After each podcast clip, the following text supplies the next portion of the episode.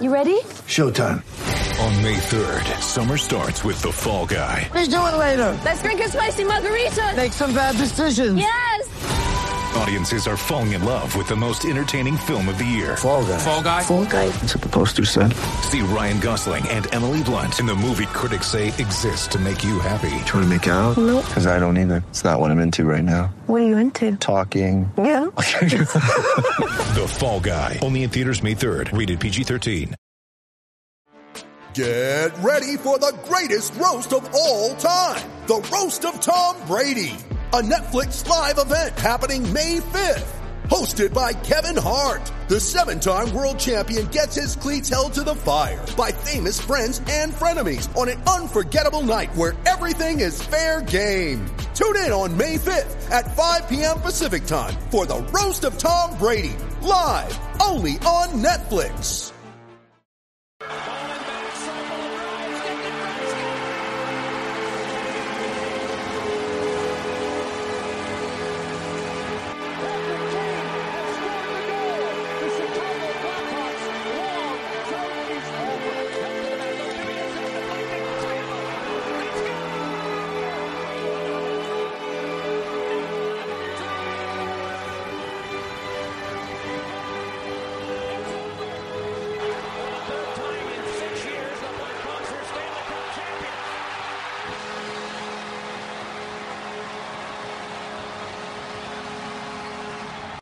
Welcome everyone to the PJ's Cast. I'm your host Pierce, alongside of my good pals uh, Jimmy and Dylan. And uh, how are we doing today, boys? We're doing. We're doing. We're going. We're doing fantastic. You know what? We're here.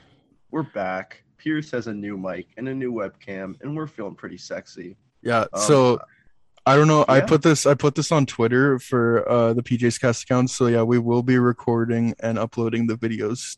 To the video podcast to YouTube, so you can see our beautiful faces while we talk with our beautiful voices. And, Anyways, well, and, and yeah, because Pierce has a new webcam, and I think I'll have one soon, so we'll actually look like you know a real Presentable. Finally, yeah, yeah. Like we'll actually like it's like you finally put your nice clothes on. We've basically been walking around in pajamas. For, you you could say we've been walking around in PJs for the last uh. mm, Yeah, yeah. good one, good one, good one. That was horrible. anyways, anyways. You know, you know what else is horrible? The U.S. perform. No, just kidding. No. Um, um, you know what is horrible, Pierce? It's the vaccination rules in the NHL. No, you're right. Freedom. My body, my rights. Anyways, um, Oh, let's man. not get into that at least just yet. Let's uh, talk about uh, Canada beating the United States for gold at the Women's World Championship. So I actually got to watch the uh, gold medal game, and, and it was so much fun to watch. Um, the U.S. was actually up two nothing. I think it was Alex Carpenter had both the goals for the U.S. and then it was two nothing after the first period, and then the second period, Canada tied it. No th- goals in the third period, and then it goes to overtime. Uh, Marie Philippe Poulin uh was I think it was like a one on one or something, and even on a one on one against Marie Philippe Poulin, you're not gonna you're not gonna win it because it's Marie Philippe Poulin, and, and she just sniped it. And originally, I remember watching and I'm like, that's in, that's in, and then the play continued because I think everyone like the refs what and whatnot thought that it hit the the inside of the post, kind of like a Victor Yeah. Stahlberg, you know what I'm saying? Um, but uh, no, it did it did go indeed go in, and uh, Canada won the uh, gold medal. moment. Yeah. Oh my god. Um, just to touch on that, like Marie Philippe, I saw this tweet. It said Marie Philippe Poulin is the Marie Philippe Poulin of hockey. We should not be comparing her to other players, you know. And yeah, seriously. It's like saying Sidney Crosby is the something of like he's he's Sidney Crosby. McDavid's McDavid. Really, they're Philippe just Poulin they're just all their level. individual players, yeah. And Marie Philippe Poulin, uh, in- incredible track record. It's so she's so clutch that we can talk about which uh game-winning overtime goal medal goal is better. She she was 2014, right? She was the one who scored And the- 2010 too, yeah. Get the fuck out. I forgot about 2010. That's crazy. Yeah, 2010 it was a two nothing gold medal game. She scored both both the goals. Uh, 2014 she had the overtime game winning goal. And, and. Yeah, she did. Wait. Yeah, there you go. Yeah, I think she she, I think probably- she yeah. did. Yeah, yeah. yeah, See, 'cause see, the see US she has she has so many goals it just blends in all together. you know? US literally hit the empty net post. That's what I remember is is them hitting the empty net post, and then Canada comes back and and ties it. Yep. Yeah, heartbreaking. I remember I remember being at school. We were like in foods class and we had it on the uh like for like on the smartboard. And I remember like I remember some people we were we were down two nothing to So the US and I remember some people being like, How come we're losing? Canada is the best at hockey. And like I love and I think it was like a half day that day. And since it was in Russia, it was like earlier on in the day. So when I got home, it was still two nothing, but it was late in the third. And then I turned on the TV and I think it was uh I think it was Brianne Jenner who sco- scored the first goal, and then I think a couple minutes after it was Poulin tied the game with like less than a minute left. Wait, what's her last name? What? Jenner. Oh, I oh, said Brianne gender. Jenner, No. made gender into a real thing. That's crazy. bro, that gotta be my feel my favorite gender for real. but uh, yeah, and I think she scored in the 2018 gold medal game as well, which they lost. But uh, yeah, 2021. Um, yeah, they they they won. They which is actually their first uh world championship win since 2012, which is weird to think, but 2014, 2018 there were no uh, w- uh women's world championships because of the Olympics. But uh yeah, you, United States won every year since uh, 2012. You know, Pierce, Pierce, Pierce. I'm for one. I'm just happy that women's Ca- Canadian women's hockey finally won something. I know. Congratulations to you guys. It's great. It's been a, it's been a long time coming, you know. Yeah, they're the real underdogs. Yeah, just like in uh, just like the the the men's team with uh, Michael Bunting and Connor Brown, Oh man. and uh, what else did I want to bring up? Uh, no, but no, but it was an incredible game. I think it uh like an it was an average of like nine hundred thousand viewers, and it hit like two million uh viewers like once it was an overtime, I believe. So. To people who say that uh, women's hockey is not good and people don't watch it, you are dead wrong. Um, I'm, I'm I'm looking forward to see this at the Olympics. I I really like we just see women's hockey starting to grow. We see these games on Twitch that are getting like 30,000 views. I just want the game to keep growing. These ladies that have worked their entire life to play this game, hopefully they can make uh, you know a, a living out of it, you know, make money off of it cuz when you work your, you work your whole life for something, you put all that effort into it, that you deserve it. So, um also shout out to uh, PJ's cast uh legend uh, Mélodie Daoust. She had the uh she got the MVP of the tournament, and I think the best part was her and her son Mateo.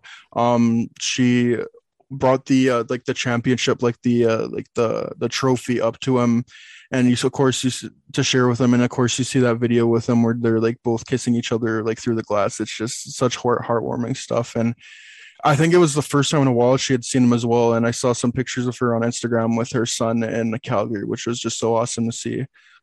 But uh, yeah, um, so yeah, I I always love like I feel like whenever it's Canada versus USA, we always have to get so political. It's like when when one team loses, like oh well, your country, blah blah blah, hey your country, blah blah blah. Like, can't we just enjoy the game? Yeah, it sucks that your country loses, but this is some damn good hockey and. Uh, like whether it's the World Juniors, the men, eh, whether it's the men's Olympics, it's the women, like any kind of like Canada versus USA, it's always much much watched hockey. So I No, I don't I don't I don't get why I don't get why we have to like go after each other. Just just enjoy the game, you know. It's it's it's get competitive over the sport and not literal politics. Like, Yeah. Seriously, you know it's funny because uh, a lot of these people are the same ones who say keep politics out of my sports. Like Mhm. that's the thing. Um, Let's just let's just uh, okay. You know what? I'm not going to go there because I don't I don't feel like getting political either, Pierce. But I I just can we just shut the fuck up about that? Like fans collectively, can we just like not do that? It's it's fucking it, it's immature. It's really immature. Like uh, all just just watch the fucking sport. Just watch the fucking sport. Get angry over the sport. Get competitive over the sport, and just leave it at that.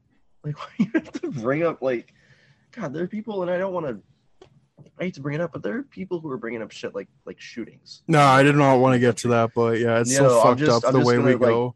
I'm just gonna lightly touch on that because like you know elephant in the room, you know stuff like that, and that's kind of like the biggest one to throw at the U.S. And it, yeah, like when we're literally talking about anything else and maybe any other context, yeah, that's something you can talk about. But like we're talking about a little like let's just let's just It's a fucking talk about it. sport. Like as much again, I I bring up the fact It's not like, that important. It's not that important. Yes, these these important. these ladies worked their entire life. These athletes have worked their entire life, but you you do not have to take it that way. and they serious. still have yeah. to work. They, they still have to work. A lot of them like full time jobs. So Mhm, just like yeah. just enjoy the sport, man. Just have a good time. Have a good time. That's all you have to do. No, it's not like they're like doing something on TV, like when people you know kneel for the anthem and shit. Like you're the one. You're the one bringing this shit up. Let's not. Let's not create more issues than we already have. This world's got enough shit going on right now.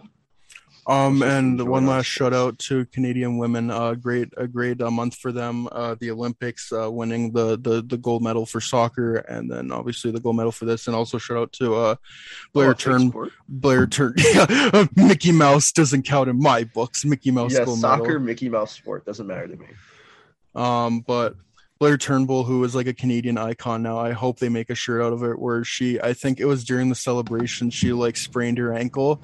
And then she came out back onto the ice with a stretcher with the biggest grin on her face with her gold medal. And I'm like, I need, I need a T-shirt of that. If they make a T-shirt of that, I will buy it and I'll wear it the next She podcast whenever her I get ankle it. celebrating. Yeah, which That's is awesome. I heard them talking about it on the Steve Dangle podcast that it's surprising that doesn't happen more with like all these I jumping know. Mm-hmm. celebrations and when they like dogpile on each other and stuff. No, seriously. There's a there's a million different ways you can get hurt celebrating. Seriously, I, that's that's really, that really especially with such a freak sport like hockey and when you literally have knife knife shoes. Nice. Shoes.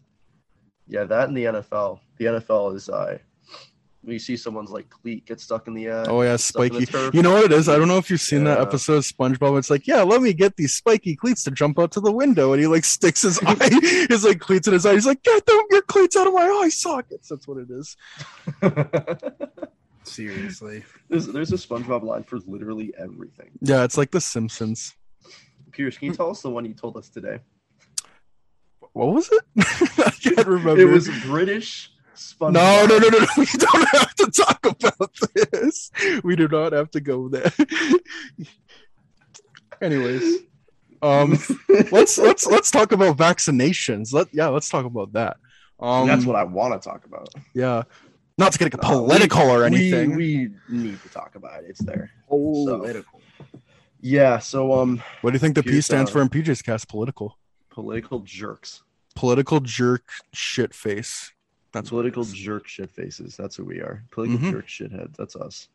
Yeah. Um, Pierce, I don't know if you have like you know a set of official rules you want to list off. Um, because from what I was seeing, it's essentially just you know if you are if you're going to be part of the team, whether it be front office or you know an actual player, you need to be vaccinated. Which, oh boy, uh, NHL that is an entire Question mark? Yeah.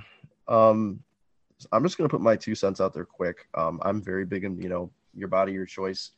Al- Although when you're working a job, there are requirements like wear your pants, wear your shirt, and right now it's get vaccinated. Like it, it's that's all it is. This isn't gonna fucking kill you. And if there are health complications, unfortunately, as what it is, we saw Rocky Thompson, um, I believe San Jose Sharks uh, assistant coach. Uh, Yeah. Yeah. yeah, he had to step down. He has uh, health complications um, that won't allow him to get vaccinated. And I, here's the thing: I understand people, you know, oh well, you know, he can't control that. Well, I'm sorry, but too fucking bad. I'm sorry if you, if you're you're putting other people at risk. This isn't. Like, I'm, si I don't know what to say. Like, I don't know what to say besides the fact that this is more important than just you know, like, oh well, this guy's not going to be able to play the sport, this and that. Um, I don't know, Pierce. Are they? Do they pay them even if they, you know, can't for health complications? That I Don't I'm think so, no. Iffy on because I think if you have health complications, you can't really control that. Like that's not something you control. So, and people do. Like there are people who do have that. Um, my dad, for one, um, he does not react to them very well at all.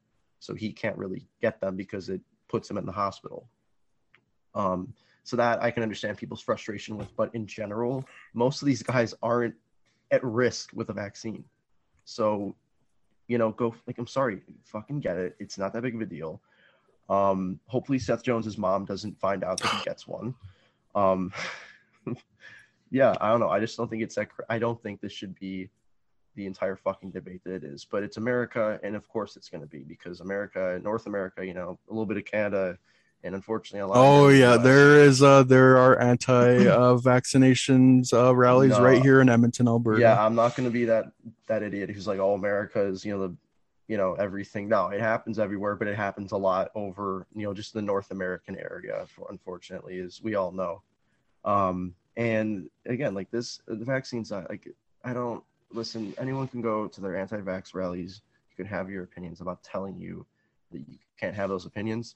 I'm just saying that they're wrong um, and that it's totally fine to get a fucking vaccine if you're an athlete with the bodies that they do. Again, unless you have a health complication, you're gonna be fucking fine. I'm sorry, you're going to be fine, and you're going to lower the risk of COVID. That that's and that's bigger than you. It's much bigger than you.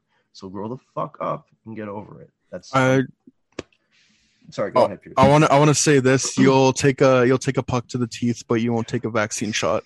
that's what I'm. Th- thank you. That's a great way to fucking put it. I, all, as soon as as I- soon as this kind of stuff comes into question, it's like all of a sudden these guys are the softest people in the entire world. Uh, No, Dylan- they just think their own minds are smarter than the minds of a bunch of doctors that have higher credentials and higher degrees than them, and just are all around more informed on the subject than them. But no, continue listening to your tiny brain and let it cost you millions of fucking dollars. Because that's where I'm at at this point. If athletes don't want to get it, you're idiots at this point. You're just flat idiots. Like, holy crap, you have the best job in the world. You get to play the sport that you love and make millions of dollars for an entire season and it's pr- it's pretty protected money too. Like you're gonna get paid it as long as you get a stupid needle in your arm twice. yeah, It's crazy, man. Yeah. It- it- it's crazy how people are gonna let their like own morals and shit get in the way. And like people will bring up like religion and stuff too. Like I'm sorry, Jesus would have wanted you to get that stupid needle. Jesus Christ! no, I I, my favorite part of the Bible is where Jesus said, "Thou shalt not be vaccinated." Thou shalt not get vaccinated because thou shalt not trust government that hasn't tested vaccination enough. Oh my god, I can't, Yeah. dude. I, I'm so Well- over it at this point. And then like you see people be or s- people are complaining because arenas are starting to do fully vac. You have to be fully vaccinated or a sign of a negative COVID test. Or Some are having it to where you have to just be COVID vaccinated. test. Period. dude i'm sorry if the It's people who are complaining like y- y- i don't want i don't want to be like like and this is you know for me i don't want to spend my time just like because i, I want to come off like i'm just bitching about people but i i, I Oh, hope I that someone oh no you're you're you're entitled to do whatever you want to i just want to say i hope that like i want to like i want to at least be hopefully i'm being productive here because i want hopefully someone can listen to this and just know that like they're not trying to fucking kill you. I'm sorry. They're trying to lower the risk of COVID. And we and this is basic shit. Like, you know, the league wants to make money, the players want to play the sport, and okay, like let's then let's make this happen. Like you said, if you can if you can get your fucking like hand cut open and still play, I think you can get a vaccine. And I know, and let me just like make one thing clear from everything I've read, this vaccine's been in development for years and years and years. The only reason that it came out so fast is that they sped up the process a little bit to get it out. And yes, it's not, you know, I understand there's not as much testing as most of them, but there's plenty more than enough to fucking get it. And it's now FDA approved. So you Okay, Jimmy, but I won't about take that. it if it's FDA approved. Okay, it's FDA approved now. Okay, I don't want to take it. It's approved by the I don't Yeah, trust FDA. the FDA. government. yeah. And listen, It- like, like it's a never said, ending cycle of stupidity. And I'm for one, I'm just over it at this point. Like, Well, just, it just, What do I say? What do The I say? Get moved. Yeah, exactly. People jumping through hurdles, trying to rationalize all these things, moving the goalpost. Exactly, whatever you want to use to fit your own narrative. You know, can I put just something? What's frustrating is that it, it becomes it, it becomes a almost a defense people have of themselves. Well, I'm not going to get the vaccine because that goes, you know, because if I do that, then I'm going against, you know, whether it's my political party or religion, beliefs, all these different things. This has nothing to do with politics. This has nothing to do with politics. There's a reason why other countries are going and getting fucking vaccinated and their numbers are going down is because they aren't like they don't there's less from again my knowledge there seems to be less of this you know blue versus red shit going on in other countries as there is over in just the north american area. It's this you know you you have to die with your morals and people are basing their morals. So they're putting the vaccine in a moral section. It doesn't need to be there it's not about that you aren't like this isn't a personality trait and so many people connect this again to their politics this is not politics this should not be a political stance this should be a human stance And I'm not saying that the government. I fucking hate the government. Okay, I fucking. Don't hate we the all? But holy shit, I'm also not going to be blind, and I also want to make sure that people don't fucking die. And if this is scientifically proven to help, which it is, and you see the numbers going down in highly vaccinated areas, put two and two together. But apparently, putting two and two together is intellectually dishonest. These motherfuckers will actually make you believe that two plus two is something else. That is the kind of mental gymnastics we're at. So, can we just put this shit aside and just worry about, you know, can we just not? Can we not? That'd be great. Just not? I don't want to get into the stuff that's going on in Texas right now, but like Oh, just oh, all the mm. all the logic that's been going on right now, like my body, my choice, like regarding regarding at least from the vaccination standpoint, yes, it is your choice, but No, there's this but this but here's the thing. I want to bring this No. up. You can Oh, affect boy. you will affect other people around you. That's where that's where There is go- a complete difference Yeah. between getting a couple shots that will save not that could save your life and can easily save any any possibly like and I'm not exaggerating. You go to the store, you walk around to hundreds of people every day, okay? And you don't know if if you've got it, you carry it and you can give it to somebody else and they can give it to somebody else and it continues the spread more than just one fucking person. There is a huge difference between getting two shots in your arm and a woman having a baby in her body and possibly having it for the rest of her life. Please, please, people, distinguish the fucking difference there. And if you say if you care so much about the babies, how about when your children that grow up in Texas that uh, you not let them be in COVID infested schools? But you know, we won't go any further. now on to uh, something the fuck else. I believe Um, as George Carlin said, uh, conservatives they they just care so much about the fetus, but as soon as it's out of the womb, get out. We don't care about you anymore. That's what. And I, uh, uh, and all fetuses matter. yeah. And um yeah kind of just to finish that point but like yeah if you don't want to get vaccinated like think about all the people you'll be affecting and that it doesn't even if you think it's They my don't care body at this point. They don't care at this point. That's why I'm done talking about this. People have made their decision at this point. You can sit in your ignorance for the rest of your life for all I fucking care. I'm tired of you watching people ruin other people's lives off of their stupid ignorance. And that's the point I'm at at this point. I'm done giving these people time. I'm done fucking talking about it. These people could sit in their shit and ruin everyone else's lives because they're not going to do anything to change their fucking ways. And it pisses I me really off a wish wall. It's going to take Jones one of them getting in or one of their loved ones dying. And I've said that for months. I don't care. It's the way it fucking is. It is the It's so stupidest fucked, thing. man. You look at the NFL, you look at how people were reacting at that point. Oh, I don't want to get my vaccine, blah, blah, blah. All of a sudden, someone gets put on the COVID list and loses their fucking job. The next day, fucking the guy gets vaccinated. Oh, it's almost like I will lose millions of fucking dollars if I don't listen to these stupid.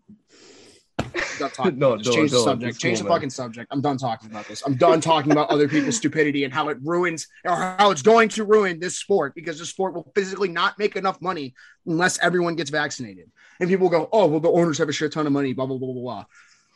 It's not how it Hold the fucking works, fuck off, dipshit. man. It's not how it works at all. Jesus Christ. Oh my god. speaking of money and, and handing it I'm out it. uh the islanders made a bunch of signings That's a good transition.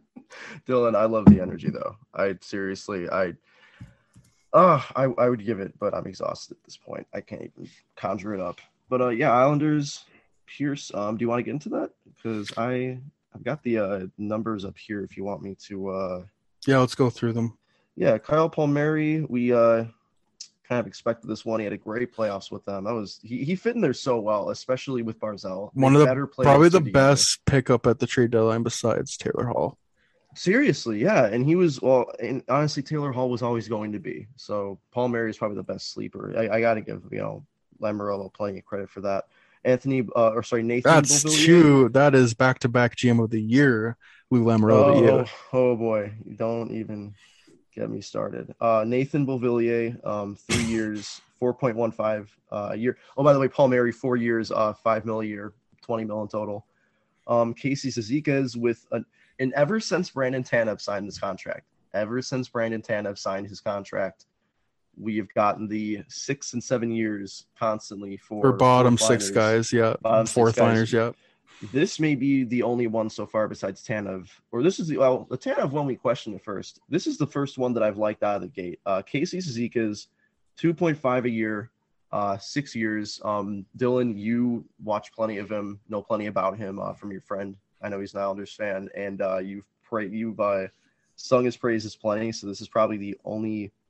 This got to be the only one of those six-year contracts that I've actually liked. I, I I feel like that goes for a lot of people too.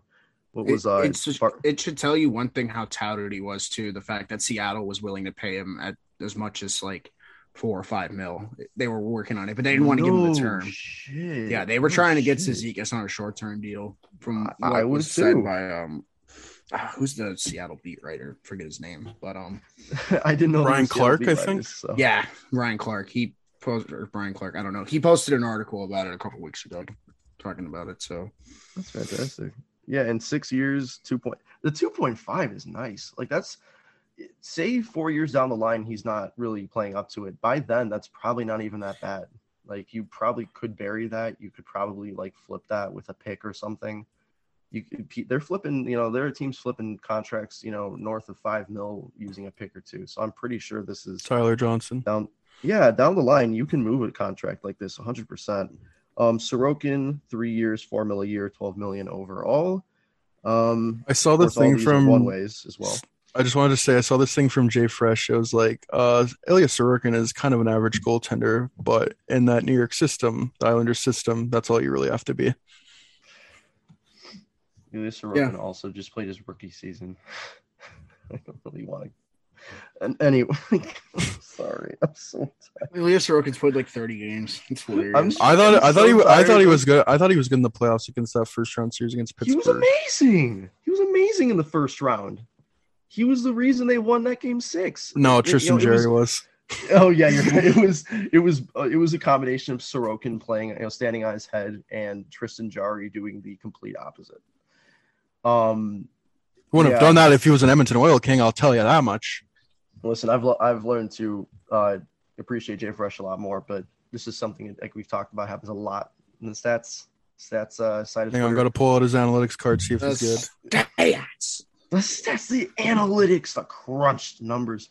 Um, I just don't think it makes sense to like say a player is this or that after like you know so long. Like, listen, if, uh, like we've said a million times, players players change left and right in this league. Like, yeah, you most you know there's trajectory and and all that, and there's you know this guy's done this for this many years, but let's just let a rookie be a rookie and see what he does from there. He could be horrible this year. He could be great this year, but we don't we don't know that yet. Especially as a goalie. It's Voodoo, wizardry, Yeah, exactly. bullshit. I mean, goalies. You can, that's the thing. Goalies. Those are the ones that you legitimately don't know year in year out. You can get anything out of a goaltender. I feel like how how good they've been. Their track record is just. Oh, I'm most likely going to get this out of them, but I could get absolutely anything. Even like Um, Marc Andre Fleury this year.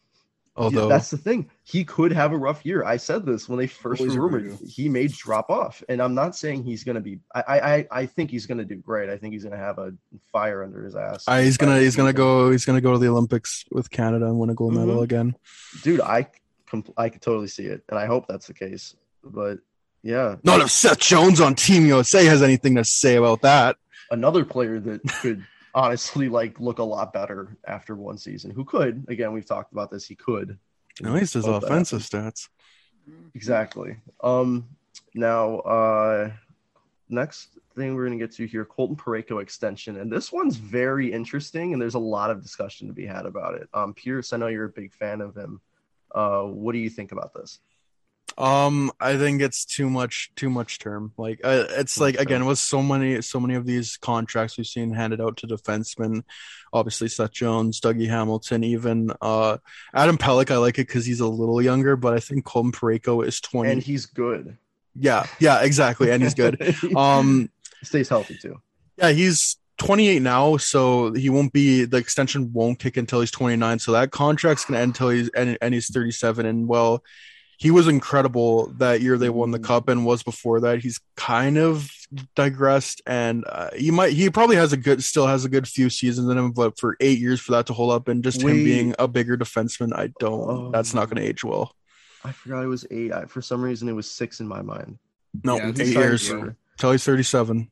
Jesus. Oh, I don't- Uh, Yeah, I don't like what St. Louis has really done with their back end personally. They've put a lot of term into a lot of guys that are going to be on the wrong side of Kirk, 30. Faulk, now Parayko. As much as I like Parayko, but He And might he might only have uh, like three or four good seasons left, and then Yep. And when you lose guys like, you know, Vince Dunn and they've lost I mean, they've lost talent, but at the same time they've gained talent. It's just the problem is I like Brandon Saad. Yeah, their forwards aren't going to be good enough to counter this defense when they get older, is my thing. And right Oh, now it'll be fine. Either is Jordan Binnington. So Oh, Yeah, also clear- yeah, Tarasenko was clearly- still there. Who? Tarasenko's still there, and he wants out. Yeah, that he was like that was like a guaranteed trade. How come he's not traded yet? those medical records must be terrible, honestly. Like he, That's probably what he- it is. And also, I heard someone say something Mm, about like his yeah. athleticism has gone down the last few years, so he must not be training harder in the off season or something. It's I don't know. almost like he's really fucking injured. He's terribly injured, and the medical staff isn't doing shit, and he's not able to do as much. Crazy how that all. Well, they're saying when he's healthy too, even it's like that. ah so ah ah. Mm. it's Yeah. Vladimir Tarasenko though, man. Like if he's But a, what if, is Vladimir Tarasenko at this point? Like, I mean, no, here's the problem: it's seven and a half mil for two more years, and no one has that kind of. It's like the Eichel thing. No one, ha- no one is in the space No one where they can 10 move mil. salary for that right now. no one has. That's why Seattle was sitting the around. best bet. we will when we don't have to pay Seth Jones. Not just. Jones for Eichel straight up one for one. Forty chests all along. Exactly. um yeah, that's a really Yeah, I feel like that's honestly I feel like we should talk about both these things because the Parayko, you know, contract obviously just happened, very interesting. But the Tarasenko situation is just as like confusing in its own way. Honestly, you kind of signed the Tarasenko of defensemen. Parayko has not been healthy, and what it, it hasn't Tarasenko mentioned something about the medical staff. He had complaints about the medical staff, and was it that they rushed him or they didn't? They didn't help him fully recover. Like it, they weren't able to make help have him recover at all. Mm. Or I would have to think it's something to do with recovery because he got that shoulder done and then they rushed. Yeah, him I think that's what it was. They he had to get the shoulder fixed again. So Mhm.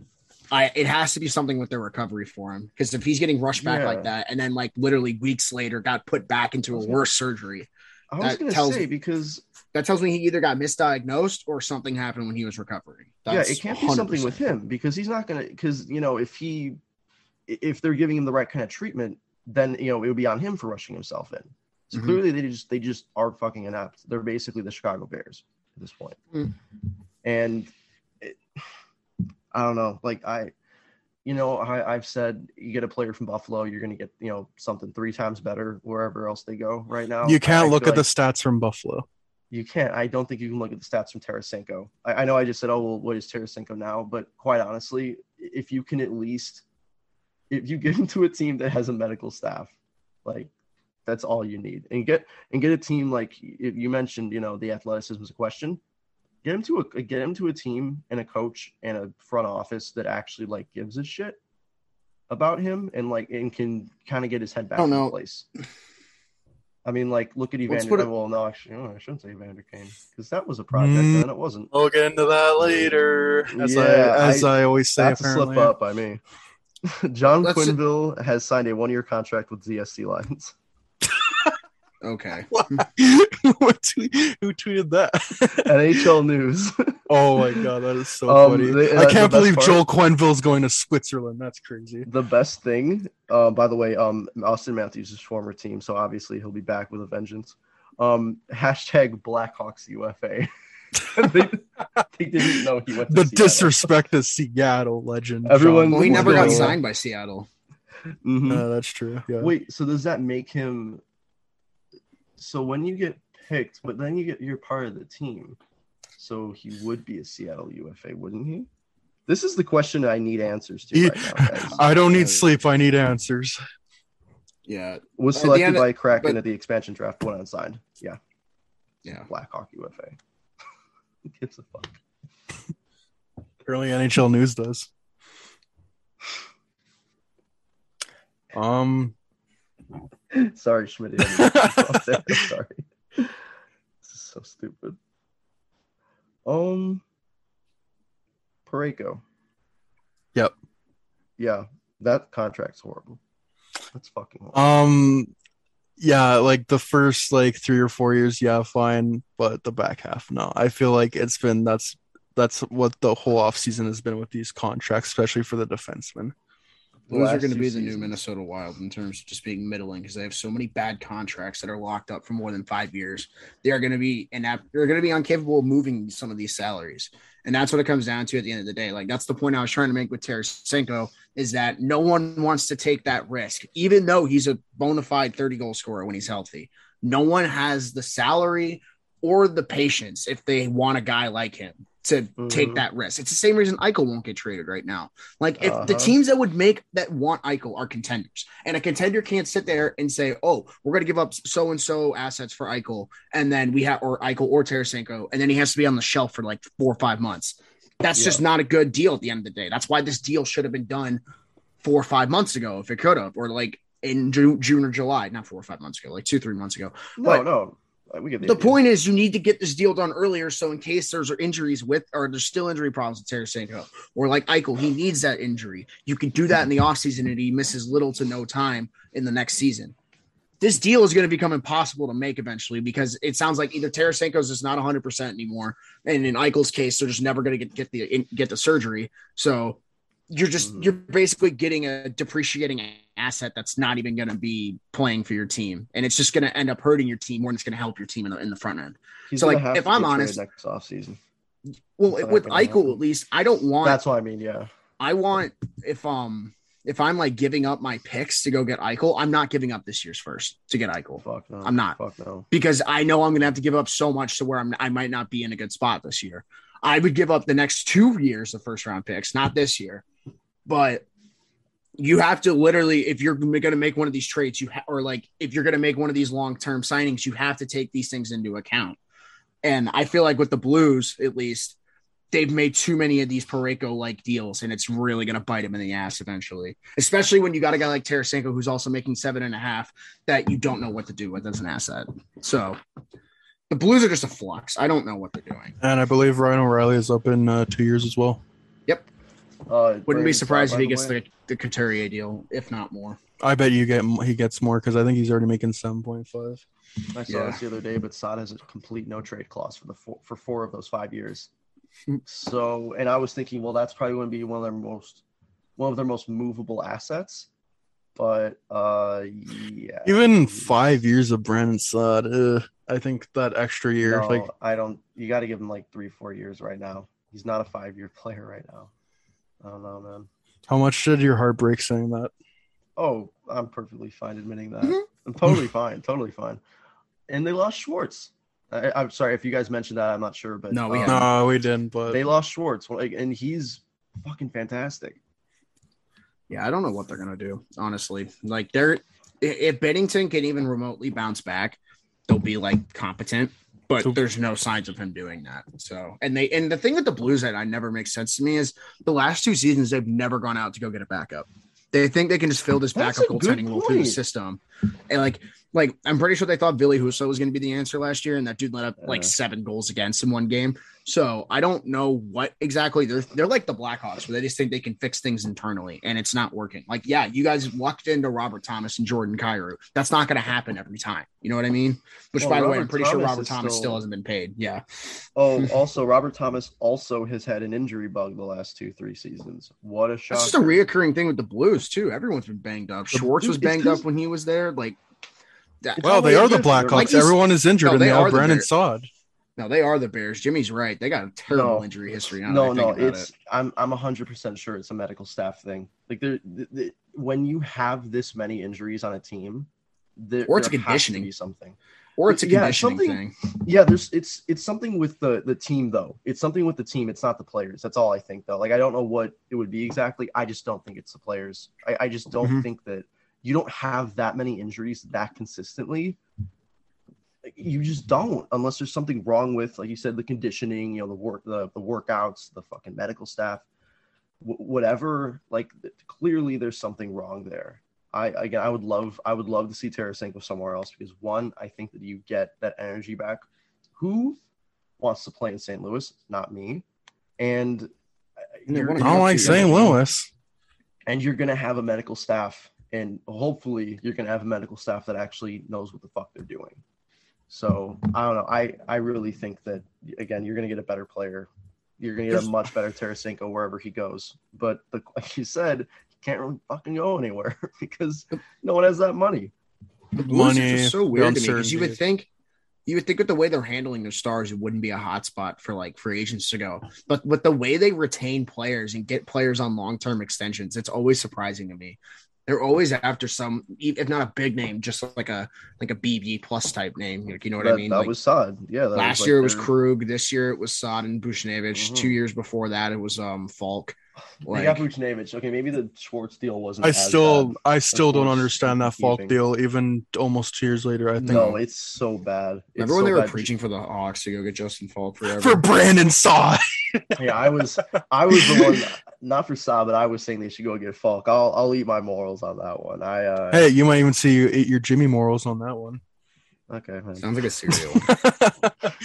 Get your Jimmy morals on. They're great. Jimmy Mo's. My Jimmy Mo's. It's M's and O's. Is that the podcast name? M's, M's and O's. M's and O's. Yeah, I like that. I don't, yeah, Jimmy Mo's. I don't want my name just sitting there. yeah, Robert Thomas. Let me check this out here. Yeah, 33 games played this year, 66 the year before, 70 the year before that. The, the 70 may have been, you know, getting scratched. He was a young guy, I believe, in his first year at the time. I think that was the year they won the cup. He's wrong, he's though. still young. he's still young. Yeah, it was the year they won the cup. Yeah, had the uh, Brandon side effect. You know, first year, first cup. Um, and yeah, Jimmy, if years you were a true Brandon Saad fan, you would know in 2011, 2012, he had a brief stint in the re- regular at the beginning of the regular season and had a brief stint in the playoffs. So therefore, you are wrong. Okay. Anyways, Number moving on. number forty-three, Brandon Saad. yeah, exactly. yeah. Number We got an 43, Brandon Saad can't hear, hurt you. Number 43, Brandon Saad. yeah, it was. Wait, is he is he wearing 20 on St. Louis? Like, is that confirmed or is he wearing 43? Please wear. Oh my God, it's such an ugly number. I hope he wears it. An ugly number on an ugly jersey on an ugly team on an ugly city. Not just kidding. I haven't been to St. Louis. I was, I was so ready for you to say ugly player. I was so. no, I would never me. disrespect him like that. Come on, you know I wouldn't stoop that far, stoop that on, low, whatever. You know, Yeah, twelve. I'm Canadian 33 after all. games. It's twelve points, thirty-three games for Robert Thomas. That there's something going on. Yeah, there. I feel like uh, Charles Barkley right now. We need to start uh, we need to start a we need to start a conversation, dialogue. Yeah. yeah, we need to start. That was a Shaq voice, but whatever. Um, Marcus Sorensen has had. The, the, the, the, I'll try talking again. Marcus Sorensen has signed a four-year contract with the the the, uh, the SHL. Some guy in the some some team. I'm not going to try to pronounce their name. Oh wait, wait, wait, wait, wait. Can you send it to me and I'll try? Uh, Dujar Dujargan. Jorgodin. Okay, yeah, you do these things, not me. um, in important news, uh, Shang Chi has earned 127.6 million in the film. wow, but but but anyways, let's talk about weekend. let's talk about certified lover boys streams counts the first day. Ooh, Wendy. Boo.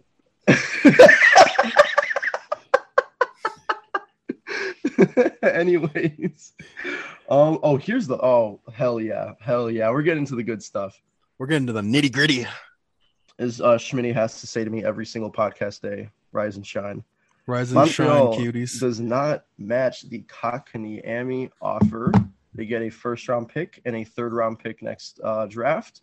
They trade that first round pick as well as a second round pick In 2024, that's not a real year, by the way. That is not But real. yeah, I, I I feel weird, like you know, referencing my own tweet, but I still I'm still wondering this. At what point in negotiations do you want a pick three years in the future? like, where does that conversation start? One, how do you ma- how do you make up a year that doesn't exist, anyways? Exactly, exactly. That's a good point, Pierce. And it's like the Hinostroza trade, or no, the uh, the Borgstrom trade, the seventh round pick holding it up. like that was literally the thing holding it up. I will die on this hill. I need that seventh round pick, You've you seen this draft? bro. I've been watching these 2006 born kids. I need that 2024 second round pick. Have you seen Bonk Kadu over in Sweden? I need to have I have him on my draft list and I need that seventh round pick. Oh, So, actually, um, I have him on a DND because he has attitude issues because he's European. Oh, you're right. You're right. You're right. Um, so not that um it really. I mean, there's no. Montreal wasn't going to match this, and if uh, from my knowledge, uh, Christian Dvorak doesn't make six mil a year. He makes Um, four point four five, I believe, for three or two more years. I'm gonna look and that he's up. got better track record. You know, more points. Um, do you? What do you think about this for Montreal? Because I think this was a bit of maybe a bit of an overpay. It, it seems like a deadline trade more than anything. Quite honestly, Uh, Like a first round pick and a second round pick. I know it's in 2024, but that's some heavy capital, right? So my stupid ass went to Arizona to look for Christian Dvorak's contract. But anyways, while I'm there, I just want to I want to go through all the draft picks they have. So unfortunately, they don't have a seventh round pick in 2021. They only have one sixth round pick. no! I know, I know, man. That's why Chicago went over the seventh round pick. Those are so important, man. But uh, they have they have they have one sixth round pick, one fifth round pick, one fourth round pick, one third round pick. Okay, just kind of ho hum. But then they have five second round picks and three first round picks. It's so funny to look at. What? Look look at you have to look at just look at the first three rounds for the next three years. oh, why have- haven't they traded for Eichel yet? I know, I know. Wait. man. wait, they're no, no, no, no. They're they're going for Matthews. That's why in 2024, whenever he's up, if they're even still there, anyways. Um, no. but yeah, it's funny looking at the amount of picks they have. even So still there. yeah, they have Yeah. they have nine picks in the first three rounds this year, and who's to say they they're probably going to pick up some more at the day deadline? That's only ridiculous. four in the first three rounds in 2024, and then only have- only six in 2024 for the first they three have rounds. nine in the first three rounds, and they have eight in the first two. In this draft, in this draft, They're gonna get Shane Wright. It's gonna be the best thing that's ever happened to that franchise. am I a Coyotes fan? no, this is no, this is uh, who is their GM? I feel Bill Armstrong. Uh, Bill, Ar- Bill Armstrong. Hmm. Something about these Bills. We're gonna. Something we're gonna say Bills. Joey Armstrong like Billy Joel Armstrong. Billy. Maybe. We can't bring up Green Day. You want to know why they swore at a concert in the NHL? That's why. Stop, the- Pierce. I, I still have um nightmares about that. Don't talk about that. I, very sore spot for me. Um, yeah. Uh, holy shit. They may have one of the best drafts ever. Here's the they- thing, though. It's If easier. they target the right players. Yeah, holy it shit. is so easy to acquire these picks, and I mean, I, I don't think I've ever seen a team acquire this these many picks. But like, it's one thing to acquire all them; it's one thing to then use them as assets, whether it's to trade them to get like a top four defenseman or top six Yeah. player, and then uh, draft those players. That's another thing. That's like Pierce, the hard. That's believe I'm they did they this. did the easiest part, but now they have to do the hard part. They have to Yeah. move at least two of those five second round picks and get somebody. Oh no, they're only they're only gonna have three left, and then only three first round picks. Oh, no. Yeah, and Spank Spunk is off the board from Finland. Fuck. No, dude. Right, it- don't worry, he has character issues. They, you're right. You're right. He's in the DND. Um, they, they, hundred percent. They need to take like two of these second round picks in a first and just. It's remember remember Vegas remember Vegas a first a second and a third for Tomas Tatar who did nothing. you you have to do something with these. You have to move some of them. I'm Hey. like, ye- Hey, Thomas Hertl. mm, Something. Again, we'll get into that later. Actually, oh, also uh Tomas Hertl. Um, No. Oh, sorry. gotta- gotta- Tomas gotta respect Hertl. him. Gotta respect him, Pierce. Come on. Hey, I guess you gotta say, I gotta check myself, eh?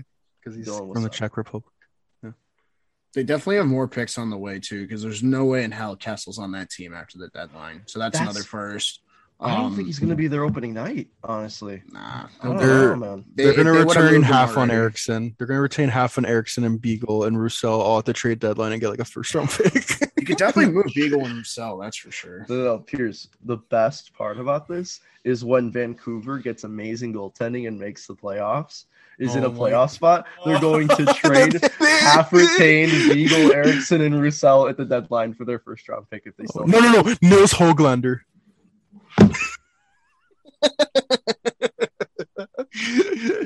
oh my god. So anyway, anyways, on the Christian Dvorak's contract. So do you got think that? Do you think Arizona could squeeze in a Matthew Highmore there as well if they're like? Matthew Highmore. Forgot about him. Does he even make that lineup? Yes. oh, 100 Oh, this lineup, yeah, um, for Vancouver, 100. percent. I would I would have to think, but yeah, they it probably No, does. let me look. They like his character and his Arizona. they like his character and worth ethic. Well, yeah, if Arizona Oh, obviously Arizona, yeah. but I think he makes Vancouver too. He had two goals in a game last year, so Hey, he scored from the goal line against Robin Lehner in the qualifying round, er, er, or, or Robin not the, qualifying, the first player. round. Sorry, against Vegas. Vancouver has Justin Dowling. Wait, what? And Jason Dickinson. And Tucker Poolman and Luke Schenn and Travis Hamonic and Tyler Myers and OEL. Tucker Poolman. They signed Tucker they signed Tucker Poolman to four years. You know what my favorite thing was? It was like um he makes 2.5 a year and then I forget which defenseman signed for like 800,000. It's like, "Hey, we got uh, one we got a defenseman for one third of Tucker Poolman or something like that." Stop. They brought. They took out Alex Edler, who I'm gonna like. I. I a- analytically, he was one of the best defensemen in the NHL defensively. On They Vancouver. On Vancouver, and they brought in Tucker Poolman and OEL to replace him. Yep. That's Jim Benning for you. Yeah. So, uh, on to another Canadian team. Uh, Christian Dvorak on Montreal has four years left at 4.45. Very reasonable. Um, he kind of helps not only replace Kotkaniemi, but also like uh, Philip Danault because he's a very good two way center, can take out on, on those hard matchups. Um, Well, he's very similar. He actually scores quite a bit too, and that's the thing I, I feel like Montreal was waiting for out of Kotkaniemi in the regular season is he just wasn't fucking scoring. He did it in the playoffs, and he did it, I believe, the year before in the playoffs, but he just hadn't been doing it in the regular season. Um, so you, it seems like they're getting, it seems like they're getting the player they wanted out of Kotkaniemi. I, I kind of fast tracking it in a way. And w- one thing I wanted to say, I, I remember saying this into the group chat last night. I said that I really thought that like the best option for Montreal was to not match that, and which is why I thought they were going to match it because It that would have been that would have been the that would have made the bet that would have been the right thing to do, and I don't expect that for Montreal, Yeah. a Canadian team. But no, that like just uh, looking at it objectively, us like it would be smart. Yeah, let's get rid of Kotkaniemi. Let's then flip those that those draft picks we get and get Christian Dvorak, who's more Mhm. established and proven, and is has a pretty reasonable contract. But uh, when you're from Marc Bergevin's perspective, you're thinking, oh, we drafted this guy third overall. He said he's going to be better than guys like Brady Tkachuk, Quinn Hughes, Adam Boqvist, just all these guys that went ahead of him. And you get he, he gets offer sheet, and now you have to like think about do I do I want to keep our third overall pick that we've uh, just turned 21, who's so highly touted, like that that must have been that must have been such a tough decision for them. Obviously, again, uh, for us that's easy, but uh, in the end, I, th- I think they made the right decision. Yeah, that, uh, yeah. The biggest winner of this all is Jesperi Kotkaniemi, though. Like, Yeah, he's getting a better opportunity than he ever got in Montreal. I- We'll know the winner of this trade within two years because I think he's actually going to get proper ice time in Carolina, which he never got in Montreal. he's playing on the wing. yeah, playing on the wing's going to help a bunch. He's not going to have the Oh. the the responsibilities of being a center like he did in Montreal, and like he's not going to have the weight of being in the Montreal. big thing in Montreal, which is always too much weight for anyone to have on their shoulders. Um, one thing that gets taken out of one thing that doesn't get talked about in the whole Montreal thing is it sounds like Jonathan Drouin's going to be back next year. So losing Danault and Kotkaniemi and replacing him with Dvorak and basically Den- uh, Drouin coming back, that you know it's pretty even swap. Um, another thing with Dvorak too is his career high in points is only 38, which I thought was interesting. Granted, he's been in like a Tocchet coach team most of his career. So yeah, he's in it's not- Arizona, so not he's high more he's more of a two way center, anyways. But exactly. yeah, like You know what? I feel like No, you there's more to give with. I feel like there's more to give with him though. Like I feel like Oh, yeah. a guy gets 50 Hundred percent. No, there, there's more to give when you're not playing in Arizona. And Schmidt, you actually that's a great point. Rick Ah, Phil is one Kessel. the is one of the like most defensive uh minded coaches in the entire NHL. Like there was there's all like, if he if he had two way skill, there's no way he wasn't going to be a two way guy. And now he's probably I yeah, hundred percent he's going to be better offensively. Even though Montreal is another team that doesn't score very often. You can put him with a guy like you can put him with you know that that Cole Caufield kid, you know that guy, probably do some damage. I would. I think he's the guy you put with Tyler Toffoli. I was gonna say then- Brendan Gallagher. Ooh. That too. No, Literally. Like, he together could take he that. could literally fill the slot with Gallagher and Lehkonen, and Gallagher Gallagher will have a healthy hand this time. So I mean, if you guys want him to be a Blackhawk, um, Bergevin is one of the four GMs that Bowman talks to. So What is it? I'm s- Carolina, Arizona, Montreal. Montreal. I would One say I would say. I would say Columbus. Vegas. I would say Vegas, Columbus, Edmonton, and Columbus. yeah, Columbus. we don't we don't sorry, talk it's about Columbus, that. Columbus, Columbus until we stop trading with those fuckers. I'm sorry. They Like- keep. They can't keep getting Freaking away with this. you can't keep getting away with this. It's Jarmo, man. Jarmo has his number. It's so funny. He Jarmo must gas him up on every call. He has to. You know what Stan Bowman needs to do? He needs to pull an Eric Cartman from uh, Scott Tenorman, the Scott Tenorman episode where Scott Tenorman just keeps consistently humiliating him, and now he has to like make such a big trade where he just embarrasses him by like cutting up his parents and putting him to Chile. But like a, that version of a trade, that's what Stan Bowman needs to do. With, I, with I, I hope Bowman doesn't do that, but uh, yeah. no, I, I didn't mean wise. I don't mean like cut up. I don't mean kill his parents and, and ground him into chili. I meant like that he needs to make that version of a trade where he just absolutely destroys that franchise in Yarmouth. I mean, that's also a pretty big uh, power move. I wouldn't tell him not to do that if it's that, you know, if it's that serious. I mean, not my situation. I am super serial. But um, going from looking at Carolina, so Sebastian Aho only has three years left. Um, like just looking at their centers, Vincent Trocheck is on his last year. Jordan Staal has two years left. So again, this is No rush. yeah the, i feel like Yeah. everyone's everyone's thinking about the pettiness perspective and yeah that's definitely that's definitely Fucking a part awesome. of it but yeah that's definitely awesome i love to see more of that but like i don't i don't think i don't think i think everyone involved montreal carolina even Jesperi Kotkaniemi knows he's not worth six million dollars six point one million dollars Oh, yeah. and 35 dollars i should say but yeah. um i feel He like the confidence that he can play to that. That's Mhm. probably what's coursing through him right now. He's Well- got to feel so good. Yeah, and and there's a clear plan with what Carolina's doing here. The plan is in two years, Kotkaniemi's the two C. That that's clearly what it looks like right now. Because Aho's Mhm. the one, and then you have Staal for the next two years, who's proven he's still a two in my mind. You have Trocheck who can still fill in as a two. But when huge those trip, guys leave, yeah, seriously. Oh, and And then- Staal, yeah. But like I'm when those guys too. leave, Kotkaniemi can step up, or when Jordan Staal doesn't want to have the second line duty anymore, you can put Kotkaniemi in that role. It's just it gives them a lot more flexibility on their forward. core. even 'Cause Martin they had flexibility, but not center. as much as I think people realize. Oh, Martin Hs is disgusting. Like I, that team is that team is so nasty. And uh yeah, going from Rick Tocchet in Arizona to Carolina and Rob Brind'Amour is No, no, no, no. a- No, if you're went- if you're went from- Kotkaniemi, Dominic Ducharme to Rob. Ducharme- Either way, it's an He went from upgrade. getting Yeah, scratched in the yes. Stanley Cup final to probably playing. Yeah, that definitely- That's that's- the thing. Ducharme was they already were a bit weird. Like you said, they put him at center right away. They rushed him. They rushed him way too fast. That was not okay. That was last not year okay. should have been his first year in the league. Exactly, Probably, yeah. exactly. It's like And yet- Boquist. Mm-hmm. mm-hmm. Same draft, both traded or on different teams at least. Except Boqvist is you know shown like quite like Boqvist is. What do you mean, like, Jimmy? coming to his He, own a he's he's not a good defenseman at all. What are you gonna do? Show me graphs? Yeah, Graphs.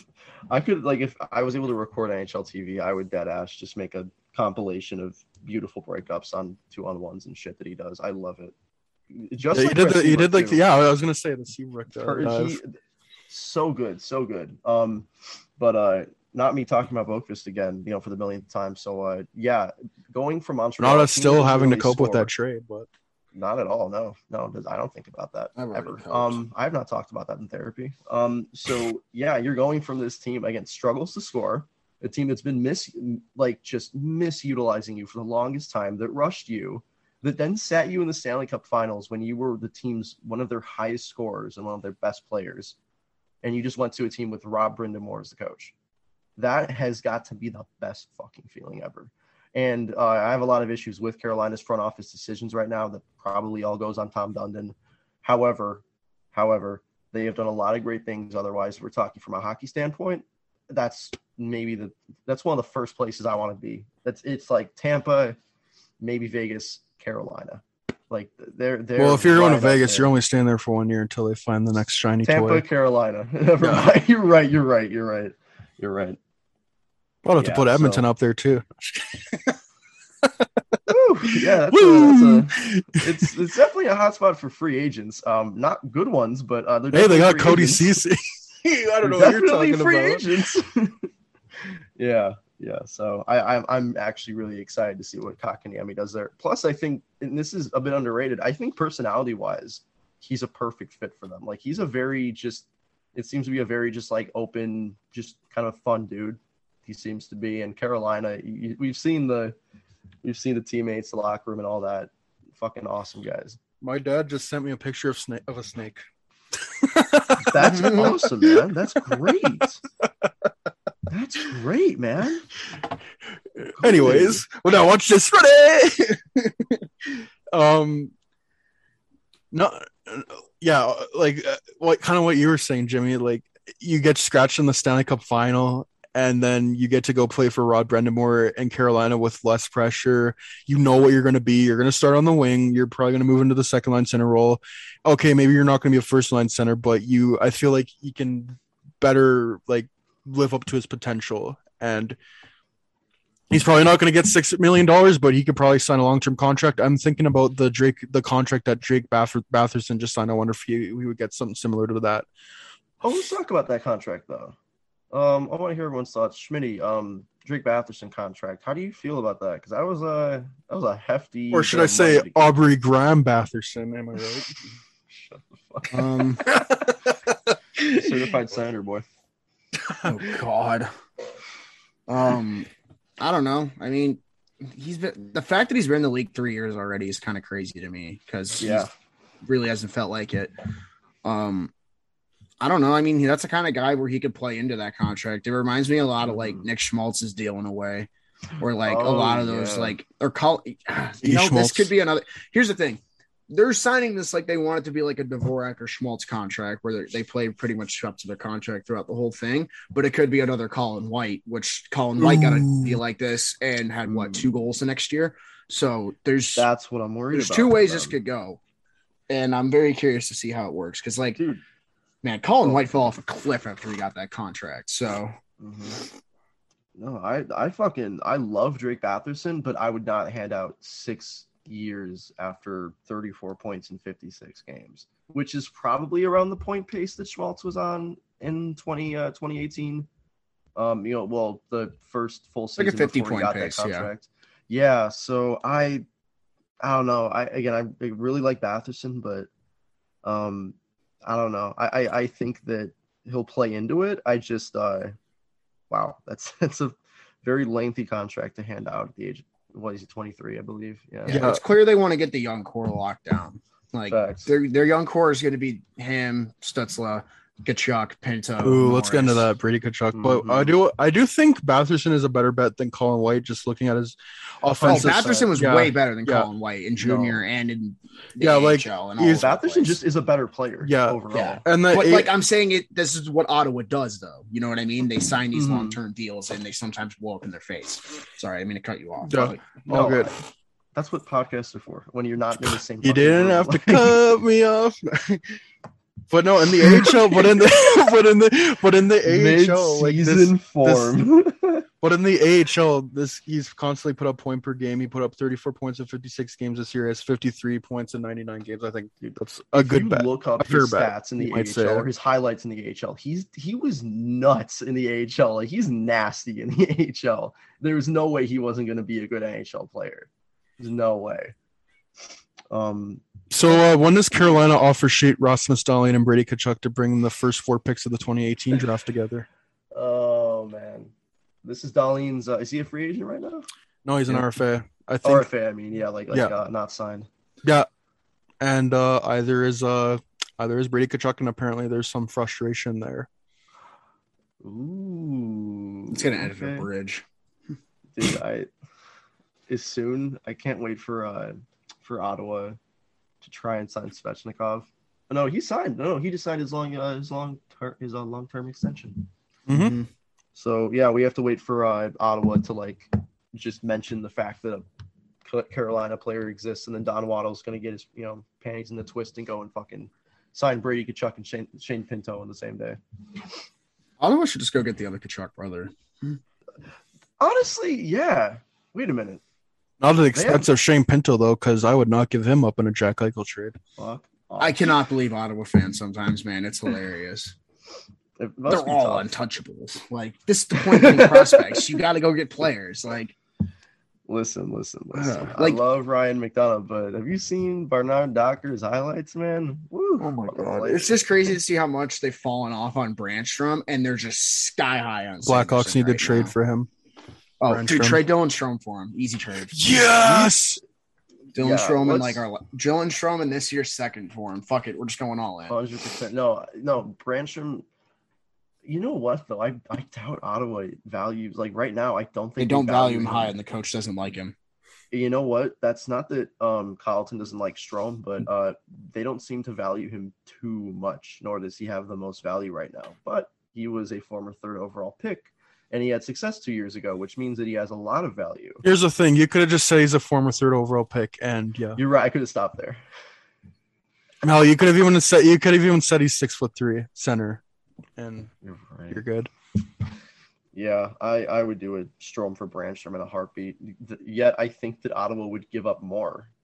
They would I give us the second, if anything. I think that's how they think. Like I think that that's how GM see Strome right now. I don't know. I just want Brännström on the Blackhawks so badly. I he's yes, please. He'd fit in perfectly. Oh my god! Like a left-handed defenseman who can play well enough in his own end with a great offensive touch. Um, that's thank you, I, Thank you. There's the door. Dylan. What's Going up? back to the Dvorak trade for a second, someone tr- I, this has to be a troll. Last night they tweeted, Oh, they go, "Call me crazy. I can see Christian Dvorak scoring 90 points. Legitimately see Christian Dvorak score 90 points next year. The Habs are a finals team. and will give him much better support than Arizona. Could you imagine playing with Tyler Toffoli and Josh Anderson, and then he leads the power play with Caufield on it? 90 easy. We inquire in a slight amount of gesturing. No, and, and also, and also a it's- bit of tomfoolery. Also, it's Tyler Toffoli, T A F O L I. that is hundred percent. That's a joke. Oh, that's, that's so good. That's fucking fantastic. Ninety points, easy. Have you seen the min- you tell me you saw the Minnesota sweater like a jersey thing right for the Winter Classic? I saw I, I saw like one of those copy passes. It was like that's it that that's uh, that's it that this seals the deal. I am No no longer longer a a Minnesota Minnesota Wild Wild fan. Sometimes I see a copy paste and I'm just like, I Is it Jimmy Chen or whatever his name is? I don't think it was. It was someone else. Jimmy well, everyone's taking it from him. And so and it's funny because someone like didn't like d- took it seriously, and it's like, r- bro, this is not an airport. You don't need to d- announce your departure or whatever. I love the people who are like the saviors of the fan base. What have the Wild ever done to you? You should you should be ashamed of yourself. That's the thing. They're, they're so they're so boring that that's offensive to me that, that they've done nothing. That's it. I am no longer a Minnesota Wild fan. I'm going to Vancouver where they know how to run a real team. A mega Adios, dynasty. Minnesota. it's it's one of the best things about a hockey Twitter. It's so good. It's so good. By the way, I just want to point out, like, I we talk about like this is completely off topic, but we talk about how like the Olympics this year is gonna be like super stacked and stuff. But I just saw something that said Olli Määttä and uh, Henri Jokiharju would be on Team Finland's defense. So I'm questioning this said depth around the league. like, it's gonna be Rasmus Ristolainen and freaking Miro Heiskanen on their top pair. Man, hey, come on, SL Lundell, man. Like, sheesh. He got That's Norse votes. He got Norse votes, don't you know? That's a bit much, but good for him. Hey. Can't Good for him, I suppose, or whatever. US team. With What Seth did you just say? Jones. Oh, over Seth Jones because Seth Jones won't get vaxxed. Who are we talking about here? Oh, Al- Alec Martinez to Team USA. Stop it. Watch him Stop score it. the gold medal uh, overtime goal against Team I'm So surprised. Canada. really had the nerve to be like, Off Connor Murphy's gonna make the U.S. Olympic team. I was like, shut the fuck up. I mean, listen, I love Connor Murphy, but but you're wrong. there's Adam. Fox, there's Jaccob Slavin, there is I can name ten defensemen. there off the top is of my head. I'd Charlie take before McAvoy, there is a bunch of John Carlson. I'd take Seth Jones over Connor Murphy still just for the name. I mean, Zach Werenski, Quinn Hughes, like Honestly, it wouldn't. I would rather have Seth Jones and Connor Murphy just in the sense that, like, Like I don't know. Like he He plays big kinda- minutes. He plays What 60 we- minutes, What if man. we get in a six overtime game against Latvia? Who's going to play all those minutes? You have a great point there, Schmitty. I can't argue that. And Christos I. Galuskis is the goalie for Latvia. I remember that game, Canada Latvia. We were, I think we were down one nothing. We put like almost sixty shots, and they almost beat us. It was, I think That's Patrick it. Sharp. I think Patrick Sharp had the game He winning goal. Him or Shea He did. Weber. No, Yeah. it was Patrick Sharp. It was Patrick Sharp. That's right. I remember that's this. right. That's I remember And Vic- watching that in school. Victor and my, Guzmishkis has made the 60th It was- save of the it was- game. it was Kirster's- wins the 2022 Olympics. no, it's Christos Galuskis. How come Latvia gave us a better challenge than every other team that year? Jesperi Kotkaniemi makes 200 grand less than Nathan MacKinnon. And uh, like 200 grand more than Barkov. Stop. That's mean. Man, Alex Man. Barkov's contract negotiations are going to be fun. this man woke up drinking the haterade. Amazing stuff. I'm more into Powerade, but you know that's a that's a different discussion for another time. Hell yeah. I saw this thing. It's like growing up. It's like growing up is realizing Powerade is better than Gatorade. Growing up is realizing that person had bad taste buds. Uh, transition. Tomas Hertl. Tomas Hertl. Call me Anthony Fantano. Tomas Hertl wants out of. I San give Jose. Yeezus five out of ten. He gave it a five out of ten. Yeah, So Mid, Pierce, Pierce, Five out of 10. Would not Pierce. recommend. yeah. I Pierce, you sent me that review and I didn't watch it because I knew that he was gonna say some shit that was gonna make me angry and end the video early.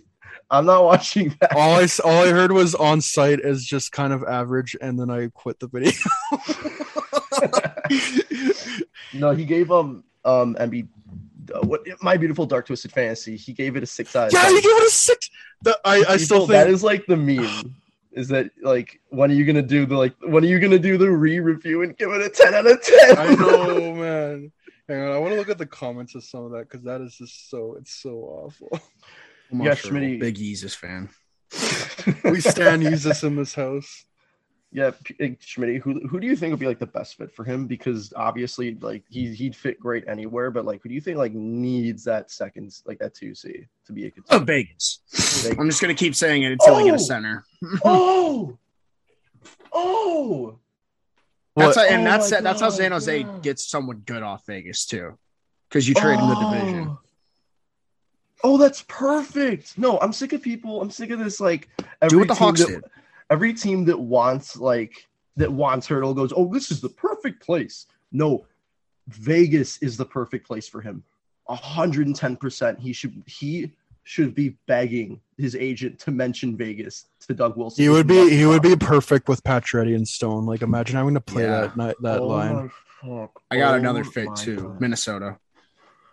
I can If, see if that. they're He's if they're so in a playoff two-way, hunt, they're gonna need to get a center, another center, And they're because not. Eriksson Ek's not enough. And they're not getting Eichel. They No, want. they're I not think getting. they were Eichel. in on They don't have enough for Eichel. They would have Even to give up they three did. first round picks to get Eichel in my Dude, eyes, but because they if didn't wouldn't want to give up one of their best prospects. 100%. And they don't Like they even give up. Bo- I would think they give up Boldy, but they're not giving up on Rossi. There's not a chance in hell. and you shouldn't. And you Before they No, even see him in the NHL, exactly. no way, no way. Mhm.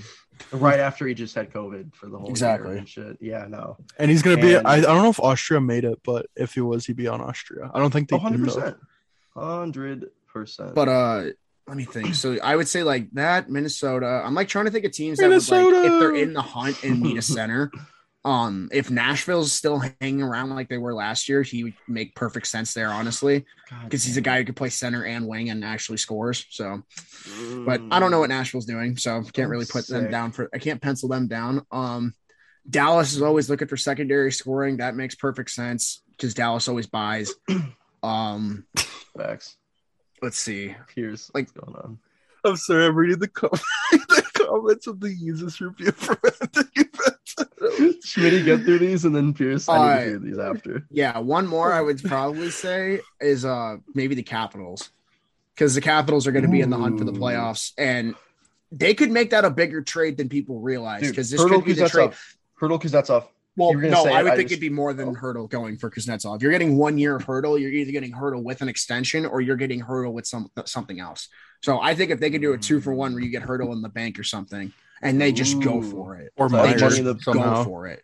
Yeah, That's money Like, in the bank right there. got to get a couple of their forwards off their team. Like because it, it uh, let's be honest, San Jose is not going to be in for a playoff team in my opinion. No, I don't, see think it. so. I don't see like Jimmy. I know you predicted them to maybe make it as like a surprise team, but just my like, there's a lot that has to go right for San Jose to get in. Oh yeah, yeah. No, if they're moving And- hertl, there's no playoffs. Yeah, in my well, opinion, there's no That's what I'm saying. Like if if Yeah. they go the way they have they've trajected the last couple years, they're going to be in a very good spot to sell this year if they can. Like obviously you're not going to sell like Couture and stuff, but like Meier, Hertl, those are two guys who can get you a bunch of assets, especially Meier, dude. Timo Meier should be the guy they should be looking to move to because Mhm. like he's still on a good contract. The guy's proven he's a 30 goal scorer in the past. He's just been he's had a rough couple years, but who hasn't? in He's San been playing Jose? on Like, exactly. Yeah, I'm it's telling the, you, it's the- there's- the Buffalo thing. San Jose could easily pull what Ottawa pulled a couple years ago if they just go full sell at the deadline, but they won't because Doug Wilson thinks this team can make the playoffs still. We're still good. So Yeah. I mean, I would think so too if I had 35 mil locked up in four defensemen. So like They have to be good because the money says they need to be good. honestly, like Stan Bowman was such a. That's literally the mindset with these GMs, and they don't even realize that they're convincing themselves into it. It's amazing. It's it's genuinely amazing. Um, I, I I'm just gonna say that I think the two biggest fits are Vegas and Boston.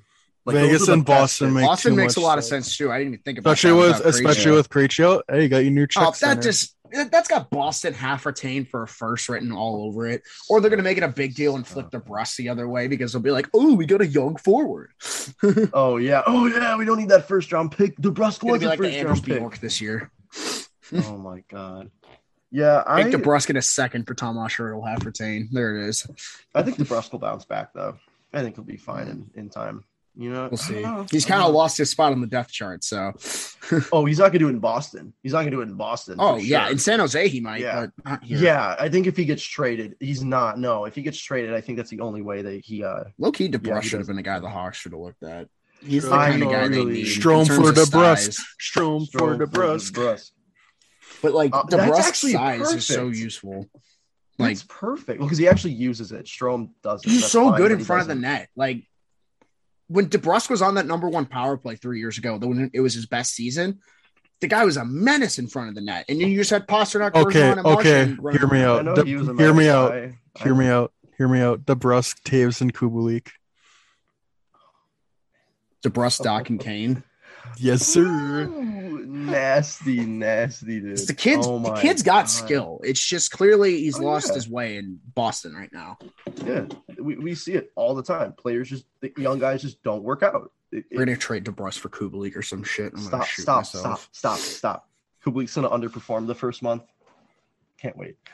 Uh, Pierce, Stop.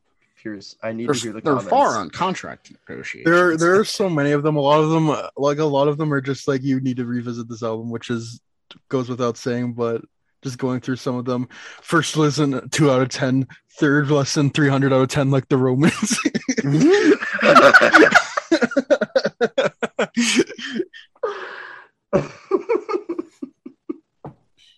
yes, Mr. West is black. This isn't a reason to give this masterpiece a five out of ten. This is actually more far more offensive than giving my beautiful dark twisted fantasy. it's six years later and you're still wrong, Melon. you ain't got the answers, Anthony. Fantano gave the album this album the same rating as KSI all over the place. Stop. He didn't. He No, didn't. no, no. Yeah. Anthony Fantano's got to be the most fascinating, fascinating, fascinating artist. Like, uh, sorry, uh, reviewers ever. Oh my god. this bad someone said, someone said, bro, if Kanye made this album, you would have given it a six out of ten. Oh my god. this man had the audacity to give Yeezus a five. out of ten. Pierce, Pierce, this is on my Yeah, beautiful yeah. dark twisted fantasy. Oh yeah, Ready, let's hear it. Respect for keeping your same opinion for 10 years! Exclamation point. Unsubscribed. I guess we can't get much higher. least he breaks down his reasoning really well. He's wrong, but he does being wrong pretty well. anyways, anyways, I think we Oh have something God. to get into. Jason Payne. This is okay. This is actually really cool. Yeah, it is. Jason Payne becomes the only black head coach, or the first black head coach in uh, men's pro hockey. So, fucking awesome. I don't know if he's actually the first, Payne. but I know for fact he Oh, is the, the only only only, pro black hockey coach. Oh, I thought he was the first one. I could be Oh, wrong. I could way, be wrong. Hey, yeah. either way, it's awesome. That's Yeah. fucking great. NHL, if we've said any For the diversity in NHL, ACHL's Cincinnati Cyclones. didn't. No, no, no, no. Never mind. No, I'm thinking of a different team. For some reason, I'm thinking of a junior team. You said it's an ECHL team, right? Yeah, correct. Yeah, that would be Carolinas. I don't know to be honest. Did these? It's nice being a Hawks fan. Pause. Asterisk. Aside from this summer, it is nice being a Hawks fan because I don't ever have to worry about my AHL team going anywhere. I, I not at all. They're here Rockford's there forever. forever, and I don't. I don't think they're gonna like. They have a. I'm pretty sure they have a long partnership with the Indy. Yeah, no, they, they this summer they signed them. They they officially bought they uh bought the Rockford Ice Hogs and, and all that. And they're gonna rent a re uh rejuvenate the arena and all that. It's it's actually pretty fucking great. So so Schmidt Dylan, I love that. just Dylan's face at the bottom of the screen. Yeah, We just chilling here. We just vibing, you know.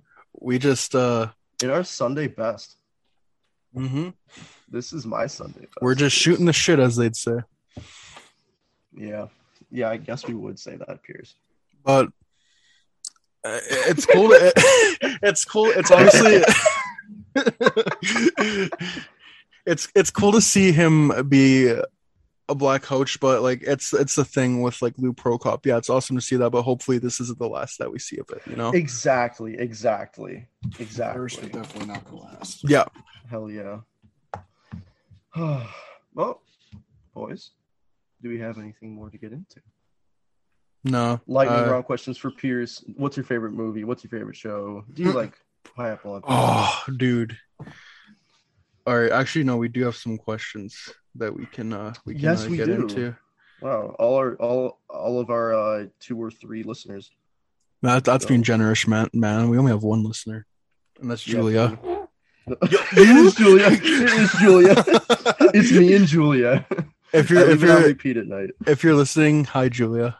Hi from Germany. Hi from Germany. Or hello, you're in Germany. Hi from Canada. Rude, Okay. You assume she's in Germany, but okay. Will the Oilers Way to assume my my my my place of living. Yeah, you were assuming my country. Did you Um, just this- assume my nationality? This is the first question of the two. Um, Connor J. Chris asks, will Boomer. the Oilers ever find Hi, good management? Yeah, hi, Boomer. No. Next question. Yeah, no, I'm gonna be honest. No, I next question. no, until Daryl Katz leaves, it's never That's it. Wait, I have a better way to ask this. Or not better. Sorry, that's rude. Um, I have a way I want to ask it though. Um, Make it all about you. I'm so bad at talking and speaking. Um, do you think that they find it before 2030? No. No, I don't think so either. Which is that man, listen, I know the Hawks have their shit going on, but most likely they're oh shit. We need to get into that. Um Barry Smith and Scotty Bowman are gone. Rip Bozo. Scotty Yeah, Bowman's well- still there. He's an advisor.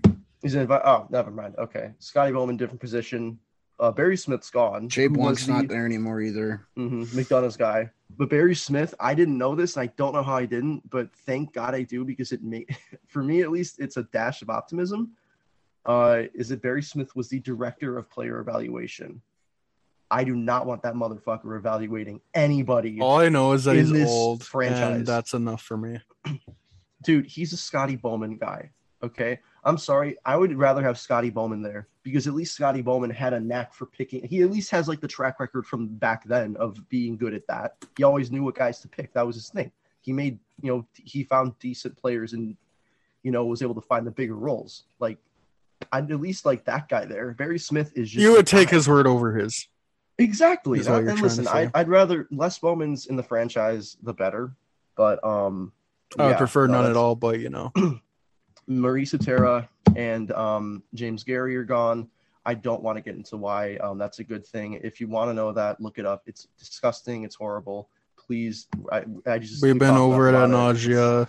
Yeah. Exactly. We don't need to get any Um, more of that shit this podcast. And what I cannot stop talking about, Dominik Zrim, the founder of Cap Friendly, has been hired by the Hawks. Um, let me find the exact term they use. I think it has something to do with like money So it was, management, like, math. I would, ima- I would imagine it's something like that. it's Mathematics. the Graphs. Cap Friendly. Graphs. They it's their first step towards analytics. It's their first step towards analytics. This is the foundation of an analytics department. That finally. Well, I can't believe Seth Jones gonna get traded for Jack Eichel now. Yeah, Dominic's gonna come in there and just what the fuck, man. Bro, what I the had the- fuck, man? It's, you seen the guy, the dad walking around. He's like, God, What the fuck, damn Richard? it! No, yeah. God damn it! Damn it! I would imagine that's him walking into that front office, just looking at that Seth Jones contract. Oh man, um, but I, I don't know. I think that's clearly they're going in a different direction. Clearly they're going in a different direction. Um, I was talking to a couple of friends about it, and they had a, a an interesting theory. Is that what if with this investigation going on, people like Sutera and Gary, you wonder if there's you know if they know some stuff about them now, and they're it's like kind of firing under the table. You know, we're not being told that this is why they are, but they're being kicked out for that reason because they're directly linked to this. They're directly linked to this. So, and again, if you want to know why, look it up. We're not going to talk about it, but they are directly linked. So, I, I wonder, you know, is this are these the first few snowballs of an avalanche, or is this just more of the same bullshit? But either, I mean, I'm gonna assume the latter. Yeah, We're yeah, yeah. I'm going with the latter. I will. I will. Gra- I, I don't think it's well. Maybe not grasping for straws, but it's I'm literally grasping at straws. No, I'm actually just digging into the straw jar right now with all the straw jar. facts, facts. But there's shitty people out the door, and they were people in high positions. So I'm I'm just happy about that, and the fact that they're actually acknowledging that analytics exist. Finally, Just keep fucking doing that, please. So I think that I just think that's something uh, uh we didn't really touch on. Pierce, what do you think about it? I, honestly, I forget the people who came out. How do you feel about the Dominik Zrim? I think that's awesome. yeah. All from all I've heard from like analytics people is that he is a great person. He's a smart person. It's a great hire for the Hawks. So I'm gonna take their word, and yeah, I think that's good. Great. Love that. Schmidt, any thoughts on that or just thumbs up? Yeah, just start of something, hopefully. So I am you know what? I am grasping at straws. Hopefully, he is like I he am- is like the Jonah Hill to our Billy Beane. You know, the Billy Beane is gonna be uh uh you Pierce actually. It's gonna be it's Yo, gonna be me? Schmitty. yo, is You Brad Pitt gonna Brad the- Pitt's gonna be me in a movie? That wow, Dude, that's facts, so he's gonna play you. You and Schmitty are gonna be the collective Billy Beane. I'm gonna be uh I'll be uh I'll be uh Chris Pratt. Coming back from my concussion. And why is he good? Because he gets on Gets on base. Thank you. Um so uh yeah, I guess that is about it there. Um oh the questions, the questions. Uh one more. Over unders comes from I like how we're talking about the Oilers and we brought it to the Blackhawks. Well, thank you to Charles for that. Um, good friend of the podcast at Caner Rocket 17. Um, over under on Seth Jones having 55 points this season. Under, I think he hits under. exactly fifty. I think he gets think exactly fifty. 40. I was gonna say 60. No, I think 50. I think 50 is about right. I think I'm he- you. Hits exactly fifty. I don't think he gets fifty-five. though. contrarian 45. Go right in the middle. Yeah. I, I, I Whoa, think dude! Whoa, whoa, whoa! You, No, I'm a wow. pessimist. He's getting 40. No, I could see. I could 100. percent I think 40 to 45. I think that's Mhm. the area he's gonna land in for sure. Um, yeah. If he's if he's half a point per game, I'm fine. Like yeah, yeah.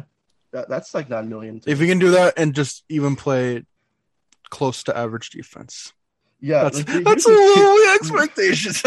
are. Nobody is expecting him to play that contract. No, Just I just want him to be solid. That's all I'm asking. I, I don't ever expect him just to above average, man. Just above average, please. Exactly. Exactly.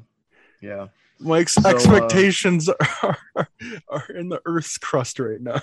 like, That's why I brought up the Dominic's Zrim thing. I'm like, the, the, let's just focus on one. It- It's something. It's optimism for this team, and, and the Dominik Zrim signing specifically could mean some shit down the line. I just want to be happy about something, so I'm gonna grab my straws, and I'm gonna fucking drink. oh, I thought you should grasp at them.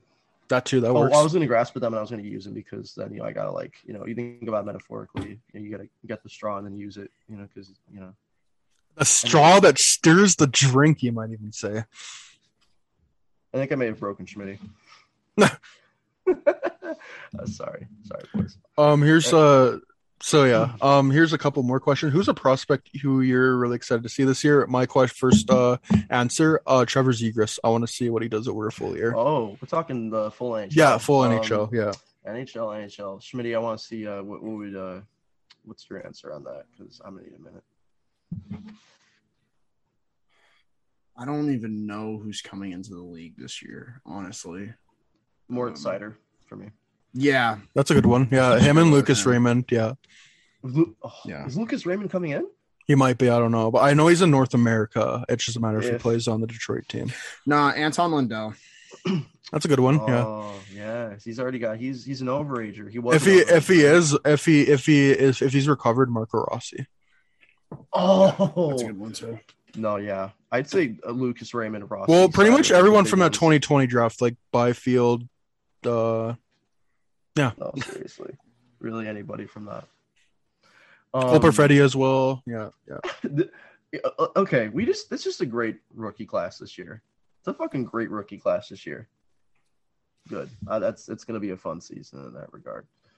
Because like last last year was very just just so so mundane. It was it was Kaprizov and then Robertson. Robertson made it somewhat argue- close. Yeah, but other than that, Yeah, he got close. He was never better than Kaprizov. He was never better. no, it's So, all I- him. this year is going to be completely. You're going to have like five guys who could win. It's a wide open this year. class this year for Yeah, me. and it, when Lucas Reichel lifts that Calder Trophy, uh, it's going to be good. Wow, just the disrespect to Nolan Allan when he cracks the lineup. yeah, I'm sorry. I'm sorry. You are Um, right. Way too early predictions for who wins each division. Uh, Uh, I can go first. I'm gonna start off with not Toronto. Um, of course, Colorado's going to win theirs. Oh, sorry. Oh shit, Pierce, my shit cut off. Sorry. Go ahead. no, don't worry, no, good. Uh, um, Pacific Vegas, uh, Central Colorado, Atlantic. I'm gonna go Florida. Uh, and uh, Metro, I'll go Carolina. Sure. Vegas, Colorado, Tampa. Um, fuck, who's the other team? Um, Metro. uh, I'm gonna go. Uh, fucking Islanders. Oh, okay. I mean, so Colorado Vegas is like the given. Sadly, it's just there's not even like a debate there. I feel like I just don't think anybody else is going to challenge those two. Um, in the let's see, in the Metro, I'm going to say Carolina, just because they've been they've stacked up so much. I just don't see how they can't win it. But New, yeah, New York. I say the Islanders are the only team I think could give them any challenge. Uh, and for the Atlantic, um, I, I'm gonna say, I'm gonna say Boston. I'm going. I'm gonna go out there. I think. I think Boston's just. I I feel like that team is probably just fucking sick of getting to the middle of the playoffs and doing nothing. The- I think this is gonna be their uh their Capitals season in the sense that they've you know they're they're contenders every year. Not that they have the same expectations as Washington. It's on a smaller Or the scale, same disappointments as Yes, yeah, they keep Even though they they've keep the second lost- round. even though they've just- lost in two Stanley Cup finals. hmm They just, I- but they just can't My get dream over the hump. scenario with Boston is.